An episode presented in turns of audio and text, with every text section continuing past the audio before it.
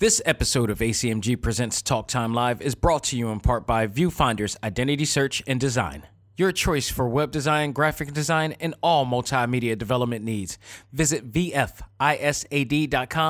and let us bring your vision to reality. This is Amanda Celine Miller, the voice of Boruto and Sailor Jupiter, and you are listening to ACMG Presents Talk Time Live. This week, I give my thoughts on the Spider-Man 2 Hall H panel at San Diego Comic-Con. Why 20 bucks sent me back down the rabbit hole for The Witcher 3 Wild Hunt on the PlayStation 5. Both Nintendo and Zelda Tears of the Kingdom are making record sales. Then, in our final stage, I talk about why you need to jump on Akiba's Trip, Undead and Undressed Director's Cut. All this and more in this edition of ACMG Presents Talk Time Live Extra. Select Start. Welcome to the show that gives you all the news, views, and opinions in the world of gaming. This is ACMG Presents Talk Time Live Extras Select Start with your host, Xavier Josiah. Power up and game on.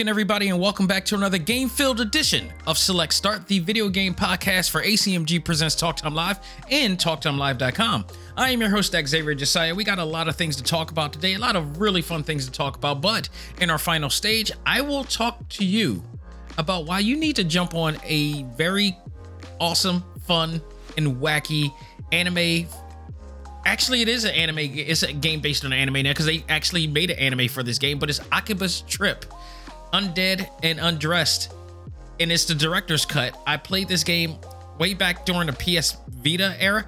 Um, and I'm trying to think if I ever reviewed the original like game when it came out. I know I played it. Um, this this show has been on for quite a while. This show has been out for years. Like I think this Talk Time Live is going on like eight nine years now. Believe it or not. So I'm trying to figure out. It was like 2013. I think Nintendo Switch wasn't out till 2017, which means if I was playing any portable games, it was still on the PS Vita. And there may have been chance, a, a possible chance. I would have to look it up on the archives because I know not every archive made it to the transition of the new provider that I work with. But I know I might have possibly reviewed this some or whether it was on YouTube or whatever way back when. But I'm reviving this now. It's back. It's on a director's cut. It's on a Nintendo Switch, among other uh, consoles as well. And I'm going to talk about why you need to jump on this. And you know, if you've even even if you played it before, why you need to jump back into this because they added a lot of bells and whistles to it. But my whole fandom for the Akiba's Trip is so far beyond the game because they have an anime. This game was so good that they actually made an anime series for it and it's hilarious and wacky and we're going to talk about all that for sure but um, before we get into all that i want to take a minute to give a shout out to all of my people. You know guys you remember i'm a multimedia developer when i'm not doing this show and i have clients that i work with uh, in the entertainment world in the small business world in you know the nonprofit world if you will in this case. Um the Achievers Brunch Association is a nonprofit organization headed by a gentleman named Mr. Man Frisbee, who used to be a reporter for the um, Philadelphia News, Daily News here in Philadelphia, and my my always current client and, and friend, um, Randy Shine, who's a world traveling, well known magician seen on a CW, B, uh, BET, you name it. He's done it. Um, he's you know been at the White House and you know both terms for Obama to do uh to you know do his uh act there and you know well established guy. But I've you know helped him I've helped brand him you know many times over with a lot of his projects. And this is another one that I've had the pleasure and privilege and pride to say that I have had the pleasure doing because they wanted to do this uh, achievers brunch where we get to honor celebrate and empower young black scholars looking to make an impact in this world. you know, the people that we don't get to talk hear about often because on the news, when it comes to black young teens, it's always something rowdy. Well, you know, Mr. Man Frisbee wanted to actually do something different. He wanted to acknowledge the people, the un, you know, unsung heroes of our community and celebrate them. And he did it with this. I came in because they needed a they needed a brand worthy of their cause. And I was more than happy to be a part of that. And in fact, I told them when we're done, you're gonna get the acknowledgement, you're gonna get the um you're gonna get the notoriety that you're looking for and the attention that you need off of this brand. And you will be you will get it you will get on the Good Day Philadelphia, which is our Fox 29 local news. Safe to say I was absolutely right. They got on air. They not only got on air, they were on. They started with the Philadelphia Inquirer that did that covered the event that I attended um, in May, and it was one of the best things to happen this year to see these guys and just see people who had to go through the grind just like I did, and they persevered from it.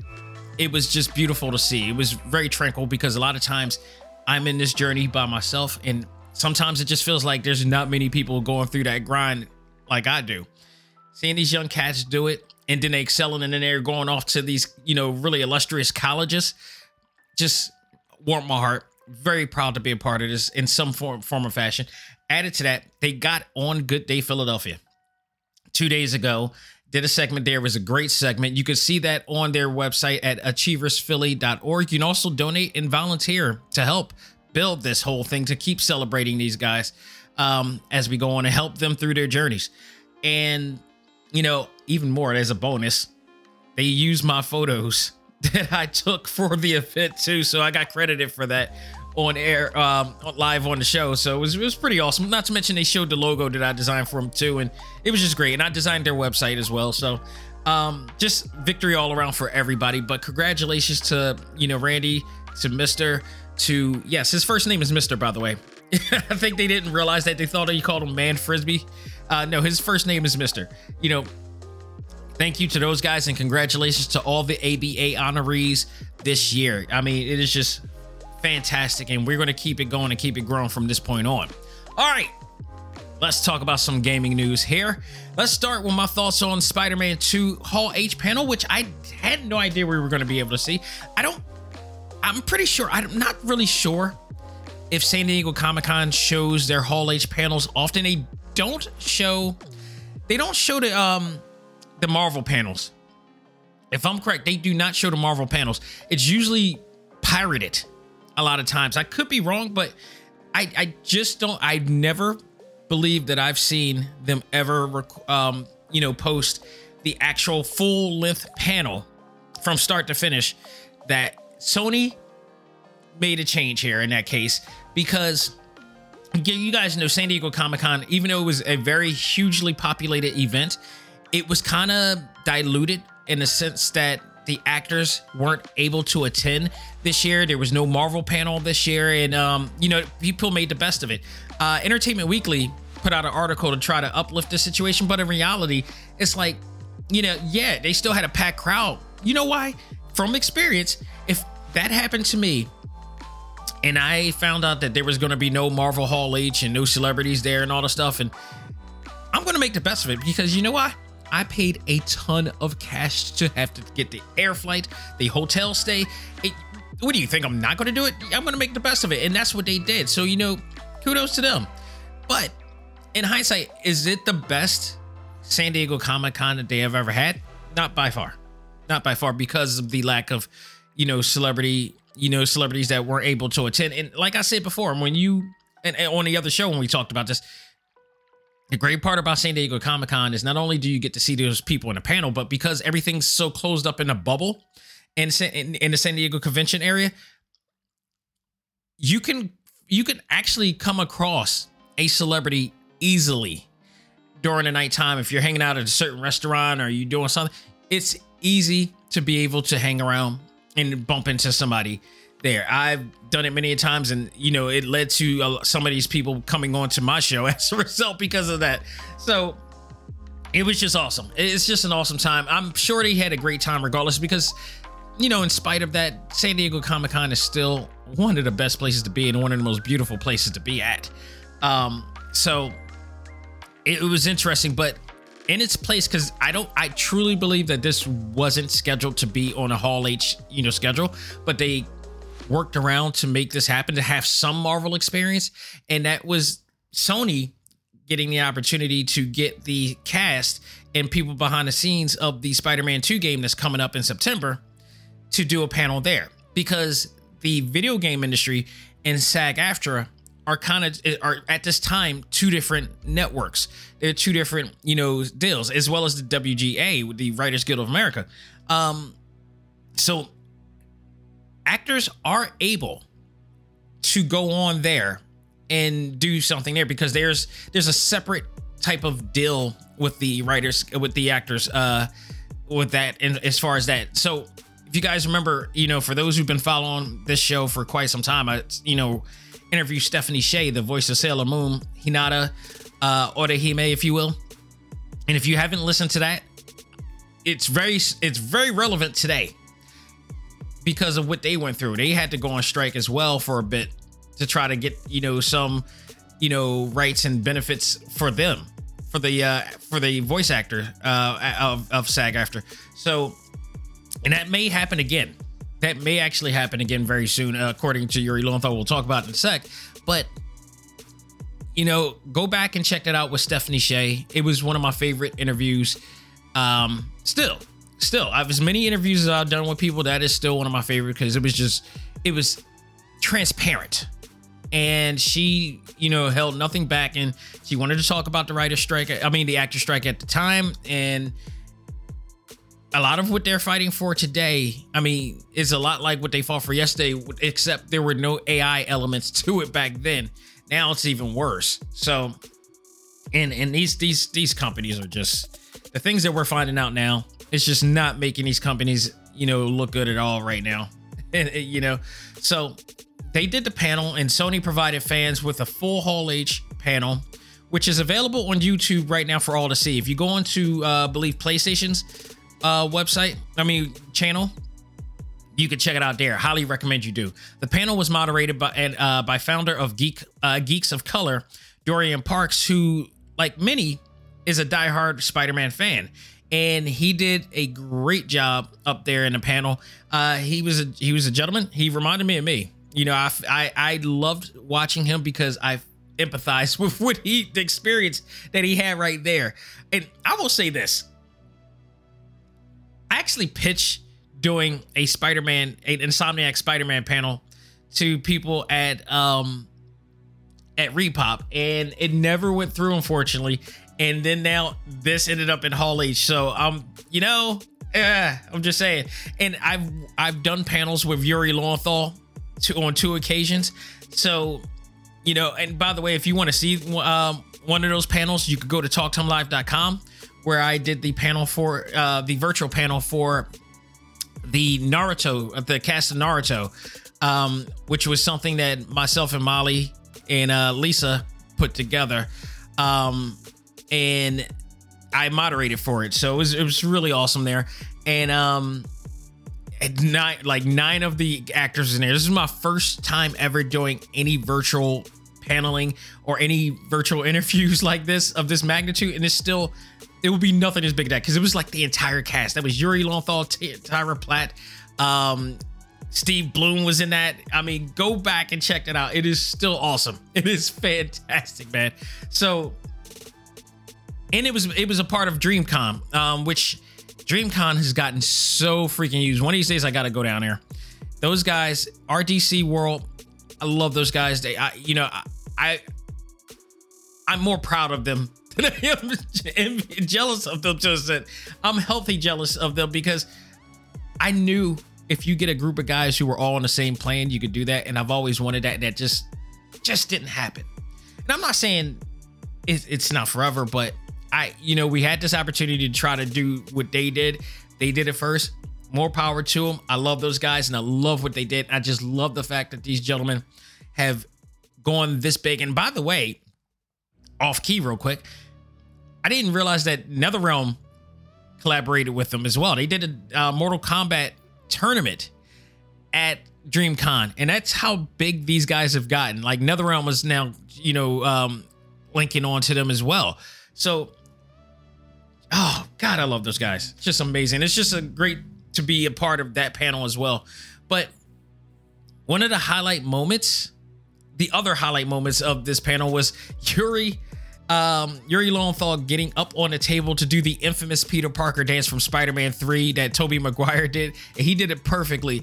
While Miles Morales actor Nadji Jeter basically just posed in Spider in Spidey pose on the table. It was pretty awesome. The suit that Yuri Lowenthal had was just beyond awesome. He had this, he had a he had like a three-piece suit, but he had it tailored to have the symbiote sim, the symbiote spider symbol draped on the jacket. It is one of the most baller ass things I've ever seen.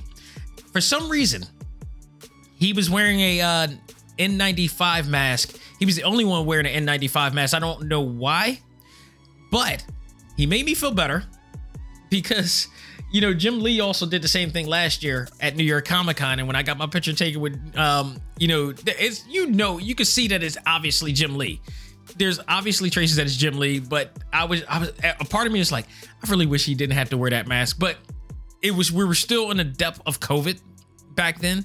So and it was the day before he went to the premiere of uh what is it, Black Adam. So he couldn't and understandably so because yes, it's New York Comic Con, but guess what? It's a comic book convention. And as we all say, comic book conventions usually have people with con crud and you don't want to have it and, and it and the severity of that time with covid and not to say that covid's gone but you don't want to infect anybody else so it was fine i was okay with it the picture still looks awesome as hell um that was that we took with it together and um it was great, but seeing Yuri do this, it was like, all right, this makes me feel a little bit better about the Jim Lee situation. They were in the same N95 mask in there.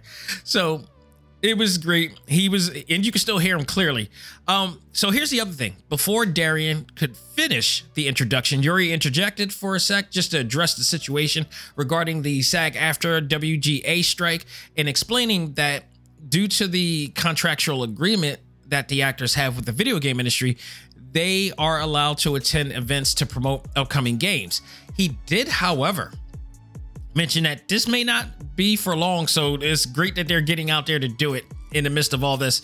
But he, um, all of them supported the SAG-AFTRA strike and solidarity, solidarity at this time. So, other guests included uh, Brian Etherhar, Etherhar, if I'm saying it correct. He's the creative director. Ryan Smith, narrative director. Um, one of my favorite people to, uh, in in in, um, in Insomniac Games is uh, Jacinda Chew, who is the senior artist director. I follow her on Twitter and she always shows off a lot of the behind the scenes work that they worked on with the previous Spider-Man games.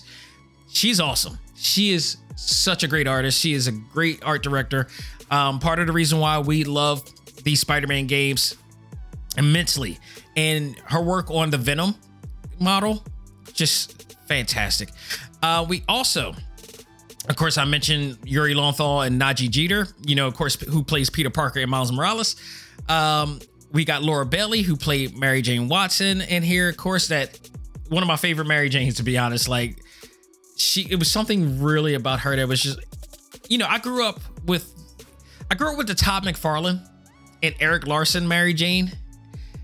Visually, like, they were stupid hot. like, this was the 90s, so everything was a little bit more extreme. But Eric Larsen's Mary Jane with the hair and the, everything, and then you had I used to look. I was a, I was a teen when that Spider Man was up, but that Mary Jane, boy, he could draw a Mary Jane, and Tom McFarlane's Mary Jane was sexy and hot. So because at the time she was like a soap model, so she had to look the part, she had to play the part, and it was like the the the uh the situation there was like, you know, Peter is, you know, the everyman and kind of the dude that you would not think to have a woman like this. And that was always the dynamic between the two because like MJ was super hot, but she wasn't like she wasn't conceited. She wasn't, you know, uh vain about herself. She but she also was confident. She knew herself, but she also just knew what she liked. She gonna like what she liked, and she liked Peter Parker. regardless of him not being a jock or whatever like that, you know. And she just she knew it. She would support him through everything. This one, this Mary Jane was not a model per se. She was just really cute. Um, kind of an around away girl type of cute, not trying to be supermodel or anything like that. You know, she it was met with the times. And but she she was such a charming character in the game. Like she still had that that that that Mary Jane charm, if you will. Um, but a little different, a little bit more grounded, if you will. And now we're seeing a different version of her. She got new hairstyle. All of them kind of look a little bit older and got new hairstyles, especially Nadji Jeter's Miles Morales, who got who I actually I don't I don't mind the new uh the new lock hairstyle. I, I kind of dig it. As a person who used to have locks, I ain't mad at this. So let a let a brother go. Um, we also had the pleasure of having Tony Todd at this event. Yes, the Candyman himself. Tony Todd was there because he's playing Venom. And talk about the right person, the right person to play that role. We heard, we got to hear the voice of him playing Venom there, and it's just it's gonna be crazy. We also had Bill Rosemann, who's the vice president and creative director, all there to talk about what to expect in this upcoming game coming September. So I am ready. Can I also add real quick? I didn't say this before, but um, one of the reasons why I'm happy is the other reasons why I'm happy this week is because I just ordered the SSD drive uh, for the PlayStation 5. I got a two terabyte gig, uh, two terabyte drive coming tomorrow, courtesy of Best Buy. And I decided to go Best Buy and not Amazon because Amazon in the past, as great as Amazon is in terms of shipping and all that stuff, they still work with third party merchants. And every once in a while, if you buy a software device or whatever, a software uh, item or device or whatever like that, not all of them go through. I've had I had more successes than failures, but um, I've had a situation when it came to like S, uh, SD drives or whatever that I ordered that wasn't SanDisk that wind up being not what they were say were, were advertised on the uh, website, and I end up having to return it. Um, I've read reviews on Amazon and I got that same vibe from people saying like, you know, they got it with no they got a box with no uh, you know, drive in there or the drive in there didn't have the same speed uh capabilities that they advertised. So I decided to I'm thinking like, okay, let me check Best Buy because Best Buy may have the same item and I may be able to get it there. Fortunate enough, they did. And I ordered it from there because it with a warranty because like Best Buy is not going to screw you. Best Buy can't afford to screw you because they're such a big company. so they are they will be hugely held accountable and they will fix the problem. And I if I need be, I could go to the you know close store to do it. But thankfully, they're gonna it's gonna be delivered here. I don't have to go there like I did in what 2020 when I got the um the PlayStation 5 and it was COVID and they had all these regulations and all this stuff. And, you know, it wasn't like that. We we don't have to do that. It, they, a lot of things have changed since 2020. And thank goodness I don't have to, you know, ride up there to go get it or whatever like that and go through that. They're to, it's to be mailed to me. It's coming tomorrow. So I'm looking forward to installing that because there are so many games coming out and I don't have that much. I got a four terabyte external hard drive, but it's one of those deals where you got to transfer all your stuff over. So this is going to help greatly with that. So I, I'm looking forward to that. Along with that, I looked further and I was like, you know what? I wonder if they actually have it on sale because I know it's been sold out in some other places, but let me check. And in fact, I managed to grab me the limited edition Spider Man DualSense controller. Finally, I'm gonna get my hands on this. I didn't want the um, I didn't want the new system because this my PlayStation 5 is fine. And they are selling the shields, which if I could get my hands on the shield, I would get the shields. Um, it wasn't available at the time when I got it, but the controller was. And I, honestly, that's all I really wanted was the controller. If I if I really need to, I'm going to New York Comic Con, and there's usually a vendor that usually had these customly built, you know, um, you know, shields that they make. So if I miss out on getting that, that's not a big deal. I can probably have somebody airbrush or do something really cool with it um, and make that happen for me there. But that controller is a must. You know what I'm saying? Like I I I, I gotta. First of all, I'm a big fan of Yuri Lowenthal Harry, so I need to get something in here. I don't think I have anything that's that's Yuri related. I I don't have a Sasuke figure here, which I I feel bad I don't. But I know what I'm gonna do. There is a Spider-Man, Insomniac Spider-Man statue on Big Boy Toys.com. So I think I got you covered, Yuri. I got you. Just the best I, you know, it's the least I could do for all the times that you entertain me during our panels. So I digress. Um, I didn't realize that Tony Todd was such a hardcore gamer, and this is one of the things you'll learn when you listen to it. So much so that he he said that he owns every console. He's played a lot of like games growing like I like when he did Candyman, he was already an adult. So the fact and, and, and, and adults weren't known for being like really big gamers at the time.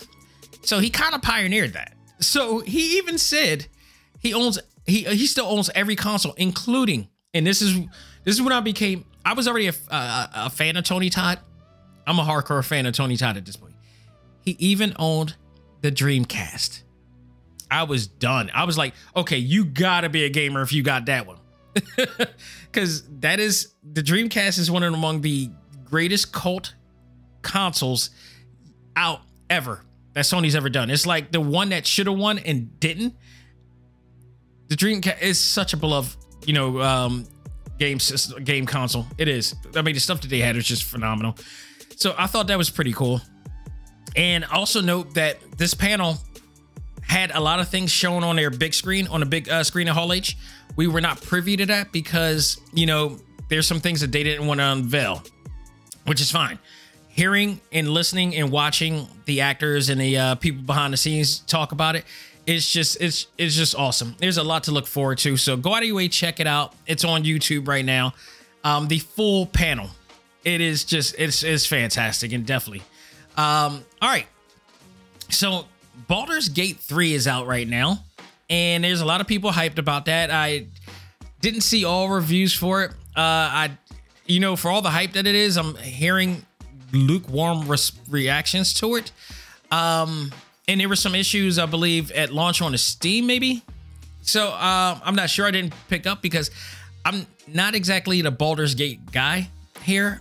Like, and I'll, I'll give you a reason why I'm bringing this up because I'm not really like when it comes to medieval like games or stories, I was never really a medieval type of dude. I never really liked medieval lore. Is I mean, all right. I'm trying to say this without saying I'm like totally poo-pooing on the medieval, you know, genre because there's some things I do absolutely like in it. I would say Game of Thrones was is a good series that I enjoyed for a bit. Um, The Witcher is absolutely probably the best I've ever uh, in terms of medieval stuff. Um, in games, Soul Calibur, I really enjoyed as well. There, I mean, there's some things that I would like. I mean, just I, I guess from an aesthetic as uh, standpoint, I just never been a fan of the of anything.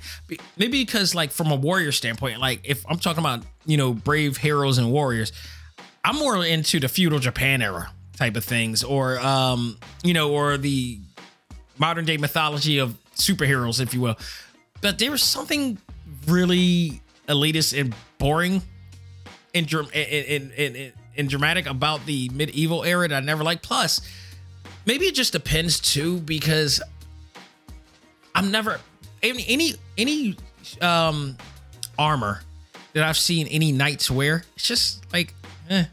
I, I'm just maybe just from that design aspect, the, the the design aesthetic from it. It just I've never been into that. There's some rare occasions I would say Final Fantasy. Some Final Fantasy games I do like how the designs look and such, but some of that in Final Fantasy 16 was pretty awesome. Um, but other than that, it's just like I can't get into the you know the whole. It has to be something significant about it. The Witcher is quite significant in this case. So I'm opting out of Baldur's Gate, but I've looked at and noticed that um, PlayStation 5 or PlayStation Network, I should say, has a store sale right now, a summer sale. And I looked up, saying, all right, let me see if I could check out something here. And I found it. And I was and I've been fighting this for quite some time because I was like, I don't want to play this game again. I love this game, but I don't want to play this game again. I played the hell out of it almost as much as I did Zelda Breath of the Wild. And I just decided I'm like, all right, look at that price. That price, I can't beat that price. But don't want to go back down this rabbit hole. But I am intrigued to see this on PlayStation 5 and see how it plays on PlayStation 5. Played really well on the on the Switch. Like I had no crash issues or anything on the Switch, and now I understand why Batman Arkham, um, the Arkham series, is coming to the Nintendo Switch, and that all makes sense. But all right, I'll do it. I decided to go back down the rabbit hole and go after the Witcher 3 Wild Hunt. Just see how it looks on the on the um, on a PlayStation 5 and whatnot, and you know what differences they have. So yeah, this one you get everything, including the expansions and all that stuff, as you guys know, and which I actually, to be honest, I never really finished the expansions. I finished the full story of it, eh, like I completed 100% of the story mode, which I'm not looking to do in this playthrough. Like this may be a leisure playthrough. I'm trying not to get too zoned in because I got other games that are going to be coming out. But I, I, do appreciate the fact that like once you beat the game, there's a new game plus element to it, which is something I wish both Breath of the Wild and Tears of the Kingdom had. Here's the thing. When it comes to Tears of the Kingdom, Breath of the Wild, I don't understand Miyamoto's philosophy on not giving people a chance to replay the game with the with the same stats that you had before because it is those games. I mean, we talk about The Witcher 3, which could be the template of to what other games like Ghost of Tsushima and Breath of the Wild became. But man, I'll tell you what. I want to play Tears of the Kingdom and Breath of the Wild all over again, but not from scratch. It is so much traversal, you know, uh things that you got to do in these games that it's like uh, I can't do this all over again. It, it took my life at this part. That's why I think I have a hard time just wanting to complete Tears of the Kingdom because I, I, I joked with Boris the other day um, on his podcast, the It's Canon podcast, when I made a guest appearance there. And um, I basically say, like, I, I, I just don't want to finish the game. I have 20 hearts. I have the Master Sword. I got the Hylian Shield. I got all I got upgraded, you know, um, gear. I basically went through almost every shrine and mark and and and and, and um you know save point or whatever like that or travel point on both the sky island and the and the underground. And i can possibly just go in and just beat the living crap out of ganon with ease. But by doing so it's just like it's all over. It's like I've done, you know, I've done my journey. I'm I'm just waiting for the right time to just I, I just don't want that journey to end. And I told you I I read an article on IGN. This is one of their um their editorial articles or whatever like that. And they were talking about it too. And I'm like, oh my God, I'm not the only one who thought this, who felt this. I just don't want to end that game. It is just such a great experience. If I end it, I just feel like what is next? Even though there's so much next going on. That's how deep the game is right there. It's so religious. It's as it's as religious as the other as Breath of the Wild it was. This one, not so much. As, as deep as The Witcher 3 has, I, I don't mind beating this game again, especially because the next time around, if I want to choose to beat it again, I'll be able to play New Game Plus on air. But what also made it worth going back into again is the improvements that they had in here. Um, let's talk about that for a minute. Um, some of the new things that they have, like here is um, the new quest based on a Netflix show. They have on here a new optional appearance of um, Dandelion, and based on the Netflix show, they got not a lot of you know content based on the Netflix show that we have right now. Some new armor uh, picks. I'm hoping that the sword from the show is on there because I think the sword that Henry Cavill has is much better than the sword that they have in the game. So that would be awesome if they have it in there. Um, fully integrated uh, photo mode, complete with editing tools and filters. in terms of the PlayStation 5 version, it got high resolution textures throughout the game, improved character models, which it looks really beautiful. It doesn't look like really too much next gen, but it looks like a definite upgrade. It reminds me of when they um, upgraded uh, God of War 3 remastered. Um, just everything just look. By the way, God of War 3, 3 remastered. If you play that game, that's the game still looks awesome. To this day, it still looks freaking awesome. Oh, so fantastic. Um, you know, improve enemy models as well, improve environmental assets, more varied uh, NPCs uh, in there, and uh, it'll let you allow you to pick between quality and performance mode, 30 frames per second in quality mode because it has the ray tracing on there, and scaling, you know, 4K resolution. They let you have uh, performance mode, which allows you to have 60 frames per second, and it definitely is a difference there. You could definitely see the difference, and you know, in scaling dynamic 4K. I like the quality better. So I usually choose to go with um, the 30 frames per second. And you know, here's where I see where the limitations of these new gen consoles have because everybody has a quality. You got to pick between quality versus performance.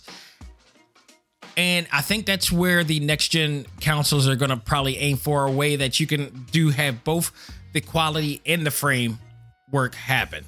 If you could do both of that, that will be wild. Um, otherwise, if they can't do it, it's just going to be another PlayStation 5 or Xbox Series X that'll be coming out. And it's like, what's the point at that at that point? You know, you're going to be able to what add like another terabyte or two, like I'm already doing right now with this, or are you going to be able to allow make games that will have both quality and performance combined with 60 frames per second? So that to me seems like that's going to be the next step for the next gen console um, right there. And we that's otherwise it's like there's no point in doing the next gen. There's really no point. I don't know what gimmick you're going to come out with, and that goes for you know the talk, all the rumors and talk about the um this new uh, Nintendo. And it's funny. Again, I talked to Boris on the uh, It's Canon podcast that uh, he has, and I didn't, man. 2017 was such a long time ago. It's like I feel like it's too, it's still too soon to talk about getting rid of the Switch. The Switch has been so awesome for all these years. I don't know how they're going to be able to supersede what they've done with this console, other than make a 4K version with a bigger processor and just do the virtually the same thing. I'm afraid, like Boris is afraid, that we're going to have a situation where it's going to be like this is going to be another Wii U situation? I hope not. I really hope there's not going to be like another Wii U situation here. Um, because the Wii U was just, you know, a transitional console that led to the Nintendo Switch. Nintendo Switch, be- it was, I'll put it in anime terms. The Wii U, there was the Wii, which was, which was like, you know, um, I want to say Cell from Dragon Ball Z and I yeah. So the Wii was was Cell when he was in reptilian mode. The Wii U was the second stage of Cell. The Nintendo Switch is perfect Cell. it is definitely perfect Cell. You could you could use um you could use other you know analogies from Dragon Ball as well. Um Frieza, you know, was Frieza. You know, we the the Wii was Frieza during his normal form the Wii U was the second form, but you know, or no, you can eat now. You yeah, no. Let's stick with Cell because I would say if that if we're comparing it to Frieza, then that would mean the next Nintendo to come out has to be Frieza Gold in gold form because he's already went through three different stages of that, whereas Cell only had like three different stages, uh, if I'm correct. So yeah, I put it to that sense. This new console has to be has to supersede it. The only way I see it doing it now is probably maybe better controls, you know, Joy Cons. Which I would think like go back to the D-pad because you know is I mean not that the four button the four left directional buttons wasn't good. It was it was it was a great gimmick, but let's go back to our you know D-pad for that. Um, and maybe just uh, make it 4K and a faster processor. I mean, that's that's only way I see this is going. And then, you know, everything probably will be digital or probably still try to make physical copies or whatever. Well, who knows? All I know is they better not make it a streaming online only type of thing. And it, don't do it. Don't make it a live service system. That's all I'm saying. So you got all these things for The Witcher. Going back to that, you know. Um, and by the way, I finally think I figured out how to play, you know, uh, Gwent, which is something I really hated playing in that game. Maybe it's because I didn't take time to read it and to read the directions and everything, but now I did take the time to read it and actually think I got it. It's just a matter of getting more powerful cards along the time to last the outlast the other dude. So um, that I may get back into. And if that's the case, I may actually re-download that other Gwent game that um that came out a while back too. But it's so much uh things that you could do in there now, and um and it looks pretty good. I would say like when you put it in performance mode, it doesn't look as good. It looks too shiny. Um, the skin t- the skin textures and everything doesn't look as good. So I mean, again, this was not meant for the PlayStation 5 originally, but they kind of you know, put a new coat of paint, if you will, to make it look somewhat good. So there's some really good spots to it, but you could tell it's like, yeah, it, it, some people look really greasy and, and, and, sweaty and shiny in certain parts when you, especially on performance mode, but quality mode makes them look a little bit better to that extent. So, um, you know, if you haven't played The Witcher 3 before, I would say right now is the time to do it, especially because it's $20 on the PlayStation Network for a limited time. I believe August 15th or something that sale is going to be over. So um, $20. It's $20 and you're getting the full story mode and you're getting the two expansion packs, which that was a value of possibly over a $100. So, you know, that's why I kind of jump back in it. Plus, it's a awesome story and it's the reason why people love CD Projekt Red in the first place. Um, not standing the, you know, Cyberpunk 2077 issue that happened, but they, you know, these guys are so great that they were able to, you know, redeem themselves of that and make that game a really great playable game. And I can't wait to Phantom, um, the new Phantom uh expansion for the for Cyberpunk, which is coming very very soon this month, I believe. So yeah, I'm going to be bombarded with games that are coming out around the same time. So um, yeah, I'm looking forward to that. That's that's great. but uh yeah go out of your way check it out if you want to check it out you know find out i would say also i think i don't i gotta remember is it the witcher's uh, netflix series that got me into playing the witcher? Or is it me playing the witcher that got me into watching the series? I don't know. Either way one of them helped the other in this case but both of them are fantastic shows. Go out of your way and go get the uh, witcher 3 see what all the buzz was about from that and why it was you know a big influence on a lot of games that we you know see today. They of that same open world type of deal speaking of open world and i talked about this zelda tears of the kingdom surpasses 18 million copies. Okay let's do the math here. I'm going to do the straight math because here's the here's the problem with my calculations.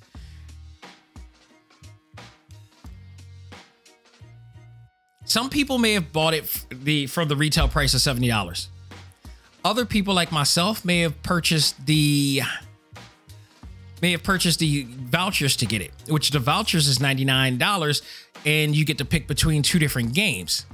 One of which is Zelda Tears of the Kingdom, which is a $70 value, and then you could pick any other game that has a similar value or lo- or less. That was that's within the listing of games that you could pick over. And by the way, I said it again. I actually just bought another voucher recently and got the new Mario game coming up and uh, Detective Pikachu Returns. So get ready. I will be reviewing those when that time comes as well. I'm telling you, people, do the math. That's a great, great deal. The voucher is a great deal. I wish they had a bigger lineup of games to play uh, to have right now, but they're stalling on releasing new games for the listing um, at the moment. And I wish Mortal Kombat was in that listing too, because I would have I would have gotten that so quickly, but that's not. Um, so the deal with that is that um, you got a $70 game that's, you know, if you're saying 18 million, I did the calculations for that. If they if, if people just bought the game as is with the $70 price tag, and it, you know, of course, in different countries and regions, the currency is different. But let's just say for US purposes, if that many people bought that game, that means they have profited over 1 billion 260 million dollars estimating. Now, like I said, because people have gotten the vouchers, it fluctuates. So it may be a little bit more than that. But if you're selling 18 million copies, 70 times 18 million leads to 1 billion. They made a freaking killing on this game. It's estimated at one billion two hundred and sixty million dollars. The math doesn't lie. That is 70 times 18 million. Okay. They made a freaking killing with that one game. If y'all tell me that that game is not going to look, if that game does not make game of the year on the majority of games this year, I I will cut my hair, half of it, and make it look like shit for one half of the head and the other half is already do. Like, you know, start a whole new type of like hairstyle, maybe. But there's no way. There's absolutely no way this game is not making game of the year on all the prominent places that is going to make game of the year. On top of that, the Switch alone has also sold 129.53 million units sold, making it the third highest selling console ever. With that, having Nintendo DS sold for 154 million units, and the PS2, the infamous PS2, sold still at 155 million. Um, man, that's amazing. At the same time, arguably, the Switch, if you're just talking about, you know, Nintendo consoles alone, the Nintendo Switch is absolutely, in my opinion, or arguably, the best console they've ever had. This is like this is like their Dreamcast, but if the Dreamcast actually made a success out of itself, and partially being because of what they were able to do with this thing. It's just amazing. So, you know, kudos to Nintendo once again. They rocked it and knocked it out the park, and um, it's just fantastic. Um, so, man, folks, that will do it for this portion of the show. We're going to take a break, come back, and I will review Akiba's Trip Undead and Undressed. I have it for the Nintendo Switch. It came out, the director's cut is out for the Nintendo Switch, and there's a reason why, even if you played it before, you need to jump back in, and we'll do that right after this.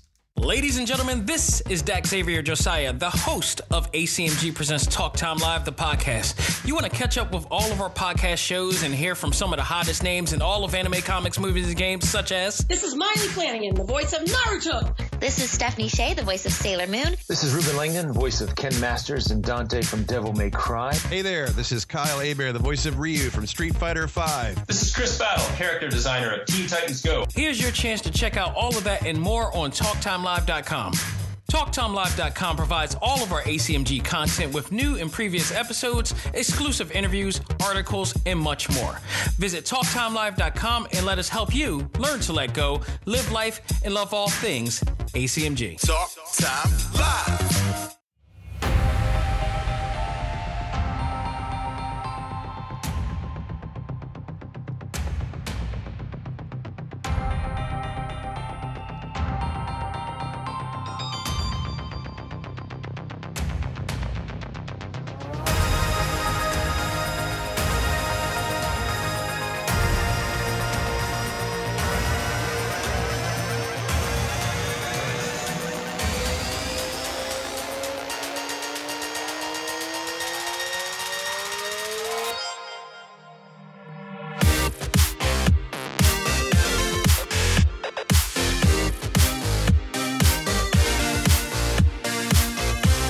You've reached the final stage of this program, and I'm here to review and talk about a game that I've played before during the PS Vita era that I've really grown attached to. I've enjoyed the anime series a lot because of this, and they got an anime series in the midst of all this, and that is Akiba's Trip.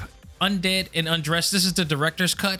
I had to figure out whether is this the same one that I played on the PlayStation uh, Vita before or not, and it, in fact it is. This is the exact same one, but they added a lot more things to it, and this is the director's cut, meaning that you know, much like these other you know games that kind of make its way to the Switch and other things that they add everything into it that in the past. So if you bought this game originally and there was a bunch of DLC attached to it, the DLC is now all added in. So you're getting the whole entire bundle of it together in this one plus more. They're not just giving you this is not just like a director's cut saying that they're giving you everything from the original. They're adding even more to that. So this is developed by the group known as Acquire, published by Marvelous, who does a lot of other really cool anime uh, related type of games like this. Uh, it's a an adventure brawler slash RPG type of game, and it's on the PlayStation 4, Nintendo Switch that just came out this week on the first, and Steam, of course. So like I said, I first played this on a uh, PlayStation Vita. I don't remember if I actually reviewed it or if I reviewed any games for the Nintendo uh, for the place uh, for the PlayStation Vita back then. Like I said, this this show is really old. Back then, let, let me say, put it like put it to you like this, because it was out during 2012 and 2013, and that was when I actually started the ACMG branding um, process and so I know I didn't do this. I know I possibly didn't do this, or unless I bought the game later on around 2015 or whatnot, because that's when the podcast I believe started. Was around that time, or before, at least maybe 2014 or 2015. Um, yeah, it was around 2015 because um, I would say I got nominated for the show in 2016 at the Geek Awards. So I would definitely say I probably didn't review this game at the time, but I definitely talked about it. And now we get to talk about it again because they brought it out in the form of the director's cut. So, again, all of my categories are going to be uh, play at play here. I did the grading system for this is going to be based on originality, overall graphics, sound, music, gameplay, fun factor, replay value, actor performances, which there is in this game, and story. So, now I will say this. I will put this out as a disclaimer, maybe. If you're expecting a huge AAA experience from this game, you're not going to get it. This is not the type of game. This is, I would say, a popcorn game or a pop, you know, how the equivalent of a popcorn movie, if you will. Um, if you're an anime fan, if you're a, a loyal otaku, if you will, you may love this game. This game is not for everybody in the sense of, yes, it's from a playable standpoint, anybody could come in and play the game and enjoy the game. But as far as interest, it's only for it's only for um you know people who I would say are anime fans. You know who like anime um genre games in here and this is one of them. This is actually one of those games too that normally in like the 90s or even recent to some extent, you would never normally see a game like this hit the states. games like this, um, games like this, I actually would get. I would buy them as imports because the concept of games like this, it, at, at, at some point, the developers and the and the publishers wouldn't think that we would like we would be into games like this because they're so wacky and a little bit etchy to that extent. So you would only be able to find games like this in Japan if you bought the if you bought import games back in the day games like we had more conservative style games back then, but if you really wanted to go out to find the really the, the, the gems that you would never see in America, you would go to your local game store and not just like a name brand game store, a store that would actually, you know, a local store that will sell games, but also sell import games. Those are the real games, like not like the EB games and all that stuff. Like they were great for more like I guess name brand stuff, if you will. You know, the, top of the top name brand stuff. But if you wanted that hardcore mix, you would have you would try to find a local game shop in your area or close to your area that you would go to who would not only like modify your PlayStations or whatnot, but also would actually buy and sell the actual games that are in Japan. Of course, their imports they costs a little bit more because of the importing exporting aspect, but they were much worth it. Like the reason why we're getting we got to play Dragon Ball uh, Z Ultimate Battle 22 or 25 if you will was because people started jumping on the the uh, They figured out that people were buying it, um, the import versions of it, so they brought it to America, and they probably made more money of it because the same people who end up buying the imports, like myself, end up buying the the U.S. versions, and we didn't, we weren't privy to too many Dragon Ball Z games at the time. We had to import those things because they never like we would have some good games from Japan, but Japan will always have the better games in Japan, and you had to go find those damn things. So we're now at a stage of our gaming uh, life in, in, in generation where they are bringing those type of games to America. We are getting to enjoy the wackiness because they they probably didn't think we were gonna like it, and they found out that we actually there is a market in America for these type of games. The dating sims is another thing that would never see the light of day. We we never had dating sim games in America. In fact, for those who don't know who used to play um, rival schools, the rival schools in Japan actually had a the original rival schools in Japan and rival schools too because we got Project Justice, but we never got a we never got a rival schools 2 for a PlayStation 1. In Japan, they had a rival schools 2 with the characters from Project Justice on there. So the difference being is that you were able to create your own character, much like you do now with um not as elaborate as you would be able to do on uh Street Fighter 6. But you'll be able to create your own character or avatar, and if you will, you could get to pick the school out that you wanted to go to.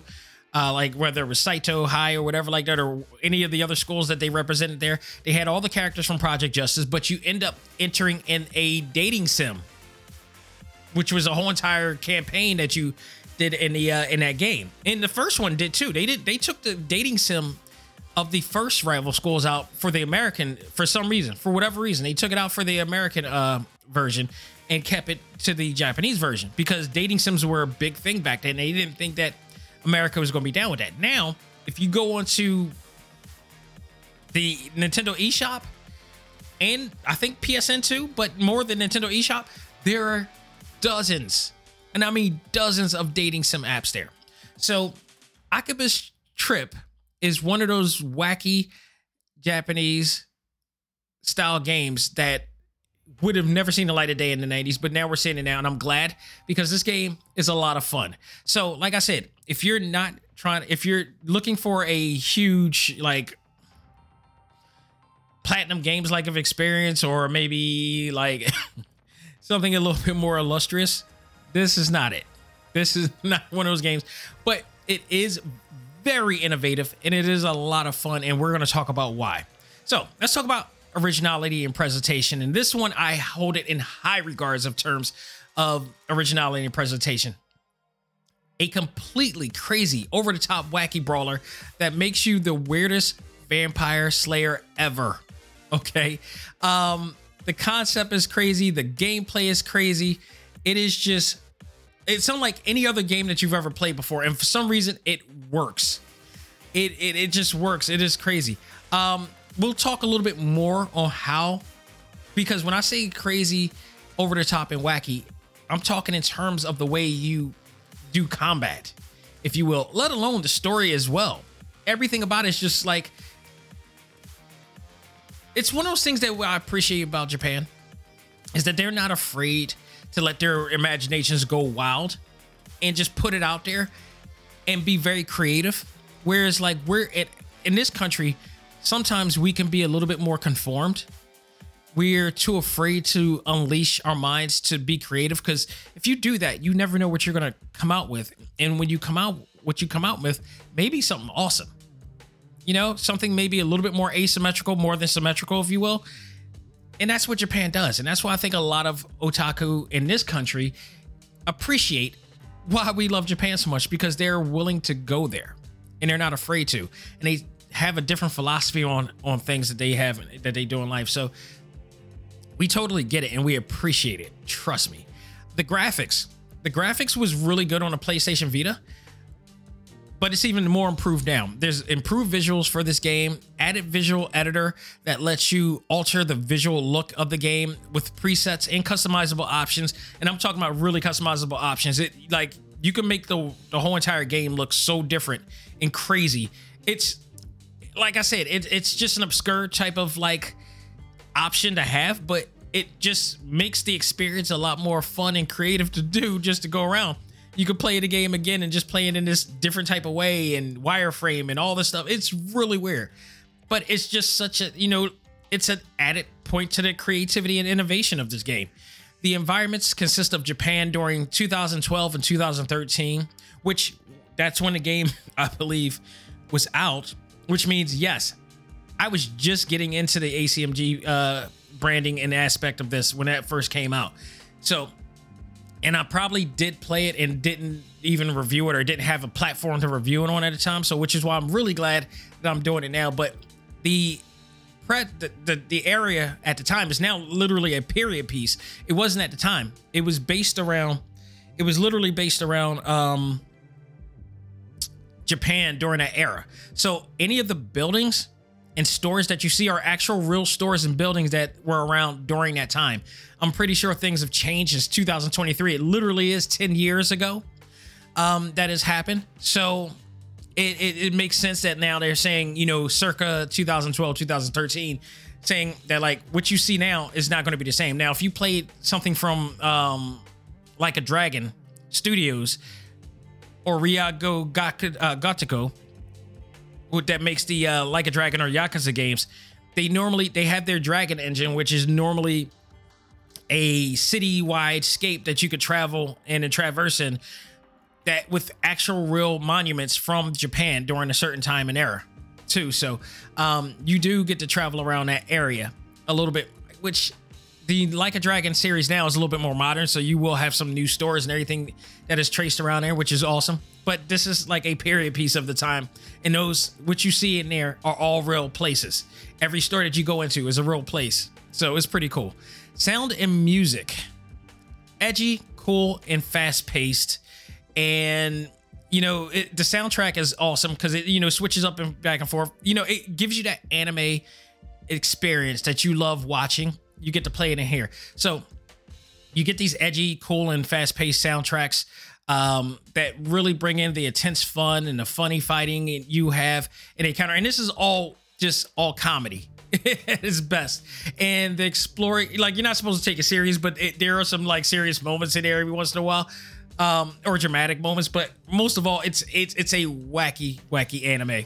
So, um, but a lot of funny fighting that you have in here when you're accounting and, and exploring um, around Japan. Just great. In terms of gameplay, this is where everything changed, and this is where kind of the innovation plays in and originality plays in because the fighting the fighting uh, system is unlike anything I've ever seen before. So controls have been improved upon uh, the original, and it feels a lot smoother than it did before. Just moving around feels a lot smoother. Like because it now has a higher frame rate, is is working on a better system. You know, the Nintendo Switch is easily to say a more powerful system than the PlayStation Vita um, at the time. And it's nothing to scuff about with the PlayStation Vita because the PlayStation Vita had the power of the PlayStation 3 at the time and this has the power. The, the Switch has the power of like the PlayStation 4 or you know not not just the PlayStation 4. I'm not going to go PlayStation 5, but it has PlayStation 4 you know power in this game. Um, but it's greatly improved. The loading time is much faster than I remember from this game. Your characters fight uh, what is called synthesi- Synthisters, if you will, using three attack buttons. And Synthisters are basically their version of a vampire in some ways. Not like a blood sucking way, but it, it, they're vampires to some extent. Man made vampires, if you will. But you have this combat system that fights them in different ways. You got three different attack buttons to fight your enemies with. One is an attack button for the head, the other is for the body, and the third attack button, which is for the legs. So, why for the PlayStation for the Nintendo Switch is Y is for the head is for the head, the X is for the body, and the A is for the legs. And you're just running around this arena-based like stage throughout the city, trying to you know maneuver and fight through all these different you know uh, enemies that you have and not get hit yourself. Now key is once you weaken a section of the enemy's body. You can attempt to strip them of their clothing, exposing them to the sun, which is which will evaporate them into nothing. Now, this is the ridiculous part of the game because it's, it, but it's supposed to, it's meant to be ridiculous. So they're wearing clothes. And I just never understood the logic of this, but they're wearing clothes, and just as long as they got some form of clothes on, they will be protected from the sun. Now, here's the thing they are eat some of the clothes that they wear are like they're not like wearing fully clothed. They're wearing t-shirts jeans sneaks maybe a hat or something like that. But they are being exposed still to the sun. It's just they need to be completely stripped down in order to do it. It's ridiculous but it's meant to be ridiculous okay? Um so like if it's one of those situations where people try to you know aha this damn game of its logic it's first of all, don't take it seriously. Two, it's meant to be ridiculous. But that's the fun part of this this um this game and the anime to that extent. So you got the key is to beat them down so much to the point that they actually are, you know, once you strip them, they you completely they evaporate. And you have a way to do like once you do one, there's a certain move where um it activates a QTE sequence where you got to hit the right button to keep taking off other people's uh clothing, you know, in a ninja speedy type of ninja way.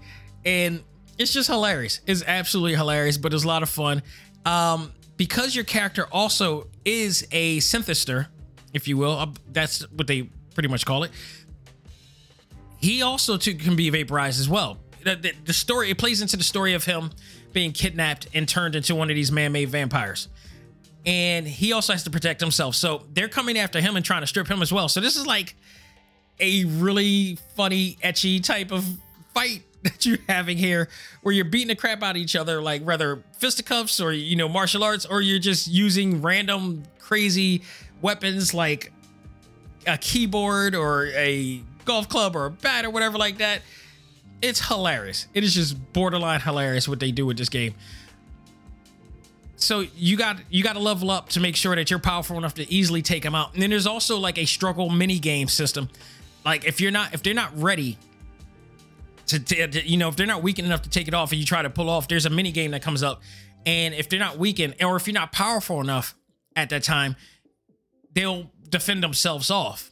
And if they try to do that to you, you got to keep mashing a button to make sure that they don't take your clothes off either. So it's it's so funny to to hear this on this podcast say it. It my words doesn't do this justice as to how crazy and wacky this game is. But you can also block, parry, and dodge attacks to avoid your clothing being weakened and taken off. Eventually, when you level up, you'll become more powerful than them, and taking off clothing from you know uh, Synthisters are is much easier to do. So as you progress through the game, you will find stronger clothing to wear and random weapons to use to help you fight through these adventures as well. Again, because this is the director's cut, you will be privy to a lot of weapons that you didn't have from the original game. There's also a mode in the game that allows you to just play the game having everything at your, at um, at your leisure. The thing is, you won't be able to save any progress of the game. You're, this is just you playing through the game, going through. So once you end that game, you got the game is going to be uh, over. Unless you actually play through the original game and have the game save data for that. And then you could believe a new game plus it if you will because there are multiple endings in this game. The fun factor for this is that you if you play the game correctly and not skip steps or skip um, side missions you could become very powerful. And the more powerful you become the more fun this game will be um, the director's cut gives you all of the DLC, as I mentioned before, you know, uh, from the original version. Um, this version also consists of multiple endings, including a newly added true ending not seen in the original game.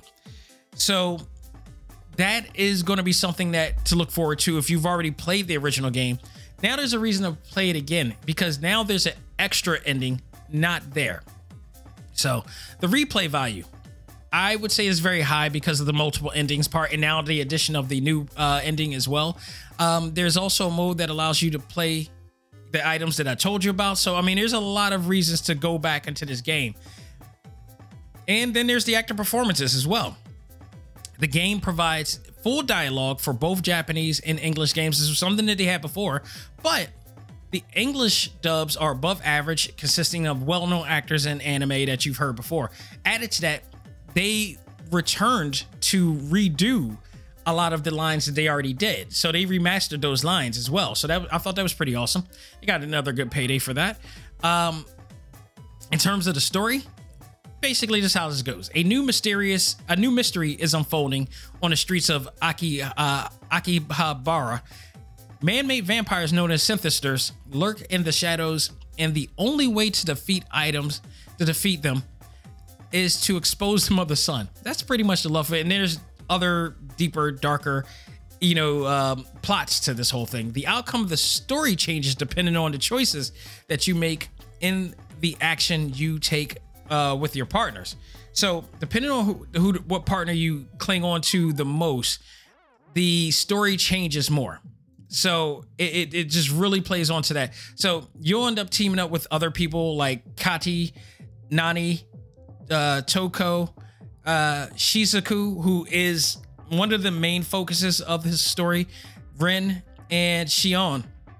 And you get to not only just team up with them, they also help you along the way. So they're like an AI, you know, an NPC that you can play along that helps you in these battles. Depending on how much of a relationship that you have with each of them depends on the how the story ends for you. So it plays on to that. But again, there's a different ending in terms of one of the characters. I'm not going to spoil it for you from that point. So it, it's uh it's really cool. And a lot of these some of these characters are seen in the actual anime series. Um I would highly recommend not only getting this game but also checking out the anime because the anime really lives up to this game and it is so wacky and fun. I believe you could watch it on Hulu and Crunchyroll as well. It is in English and in Japanese as well. And trust me, this brand new ending, the Kati route, if you will, is worth checking out. It is just absolutely fantastic. The DLC that they have that now they give has consists of a lot of really cool uh weapons and stuff. One of the weapons, by the way, is you holding onto a Prinny from Disgaea, which I think is also because the company that make you know Disgaea is the same company here. Some awesome, awesome um costumes and whatnot and weapons things. It, if you just like an wacky anime fun, this is for you. So let's go to the grading system and what I gave this. Remember, not basing this on any type of AAA atmosphere. If you're, I'm, I'm, I'm rating this. I'm grading this based on did this live up to the otaku level? This is this the anime fans game. It's going to be a high yes to this. Originality gave 100%. Original graphics 100% because they they're upgrade from the original. Um, sound and music I also gave 100 for that. Gameplay I gave 100 for that. Fun factor I gave it a 90 it depends on how you play it. It depends on how you play this game, if it's going to be fun for you or not. But if you do all the right things, you take all the right steps, you will be enjoying this game a lot. Um, fun factor. 90% as well. Again, I, you know, going with the gameplay, well, actually, gameplay, I gave it 100 because gameplay is a lot more smoother than it ever was before. Um, so I really enjoy it, especially not only that, because it was on a PS Vita the PS Vita had one analog stick, I believe, um, for it. Was it two? No, I think the Vita, I think the Vita did have two. Um, damn it, I don't have my v- PS Vita right now, but I'll confirm that next week. I believe the Vita did have two analog sticks. I believe it was the PSP that had one analog stick, and the PS Vita had two. So, but there are a lot of other trigger buttons and everything that this game has that um you know trigger capabilities that this game has that the PS Vita didn't have. Like they didn't have a big um the the Switch has a more elaborate button layout than the uh, Vita had. The Vita only had four buttons, directional button and two shoulder buttons, whereas these have trigger buttons as well. Matches more with the uh, current consoles right now. Plus a select and a um, pause button as well for you, and you know a capturing button, if you will, so it had all that, and this just has a little bit more that makes the experience a lot better. So there you have it for that. The um, replay value I thought it was a 90 as well. Depends on how much you want to jump in and go back and do those endings, if you will. Uh, the actor performances, stellar, top of the line. Gave it a hundred. You know, the, some of the finest actors from anime are are part of this, so it w- it was a done deal for me there. And story, Be- you know, the story was very innovative. It was wacky. It was fun. It wasn't need to be taken seriously. I enjoyed every minute of it. I gave it a hundred as well. So it all results in a score of 390, which is a 97.5 percent uh, percentile, leaving it to an A plus. So this for me, from an anime standpoint, if you just point it not from a game of the year standpoint, but just from a anime fan standpoint, this is the this is the game that you want to play. This is not going to be a game of the year by any stretch, by any stretch. But if you're an anime fan, if you're a fan of like those import style games that you enjoy growing up, you know, my demographic, my era, this is one of those games that you're going to enjoy. I think we're spoiled by what we got right now because we when we had games like this back in the game, it, back in the day, it was like it was something we felt like we found we got something special that we had something that was really dope. And um i'm just glad that we're able to get it today but we got we live in a generation who just they got it so easy now. They got things so easy now. They don't appreciate what they have. And i sound like my my uh elders talking about me when i was that age too so it you know to, to the new generation, get ready because you're gonna be just like this when you get to that point. So it gets an A plus for me. Go out of your way, check it out, and it's available on the Nintendo Switch, PlayStation 4, and Steam, I believe as well. And it's not that fairly priced. I think it's like I think I got it for 30 bucks. So it's it's a great price game, and you're getting a hell of a lot from it. You're getting a hell of a lot of content in this game from it too. So go out of your way, check it out, folks that will do it for this edition of Talk Time Live's Extra Select Start. Next week is going to be awesome because WrestleQuest is coming. It's coming on the 8th. I can't wait. This game is going to be, it, has been talked about for quite some time. It is looking to be a banger of a new wrestling game. It's a, it's a wrestling RPG, and it's actually starring real characters from the from wrestling history in there, including just announced by Bryan Alvarez of Wrestling Observer Live. Bryan Alvarez, Vinny V, and Dave Meltzer will also be playable characters in this game, along with many other classic and legendary figures like the Road Warriors, Sergeant Slaughter, um, Jake the Snake Roberts, Andre the Giant. You name. I don't know how they got licensed to do all these guys and actually call them. I thought they were. I thought. I thought at first that they were actually going to. They were going to make this game and then you know have the likeness of these people but not actually call them. No they're they're allowed they're able to call them all their names and they were getting given rights to do so which means they paid these people to get these rights and it's awesome. I love i can't wait to play this game. This is going to be awesome. So that will be the probably the review next week. And um also won't have a sunday show. I'm going to have a monday show because this weekend is the week of my 18th wedding anniversary shout out to my wife love you. And uh, we will be hanging out the weekend, be, doing foodie things, getting new furniture, all this stuff. So I will come back Monday because I got you because I got to see Teenage Mutant Ninja Turtles Mutant Mayhem.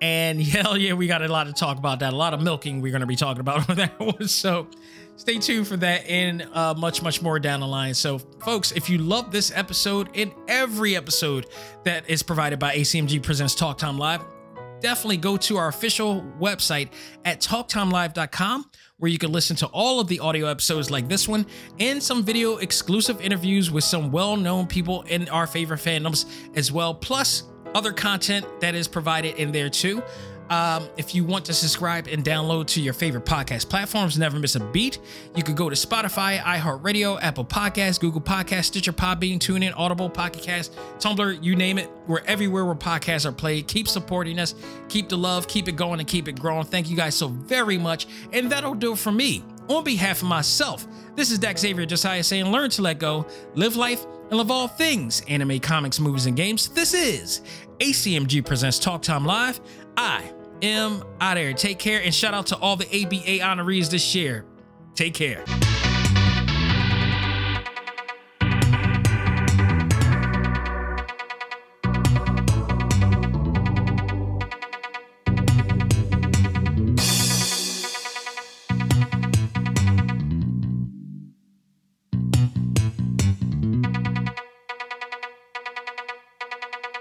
Music for this episode is provided by GameChops. Check out these great chiptune tracks and more at music.gamechops.com.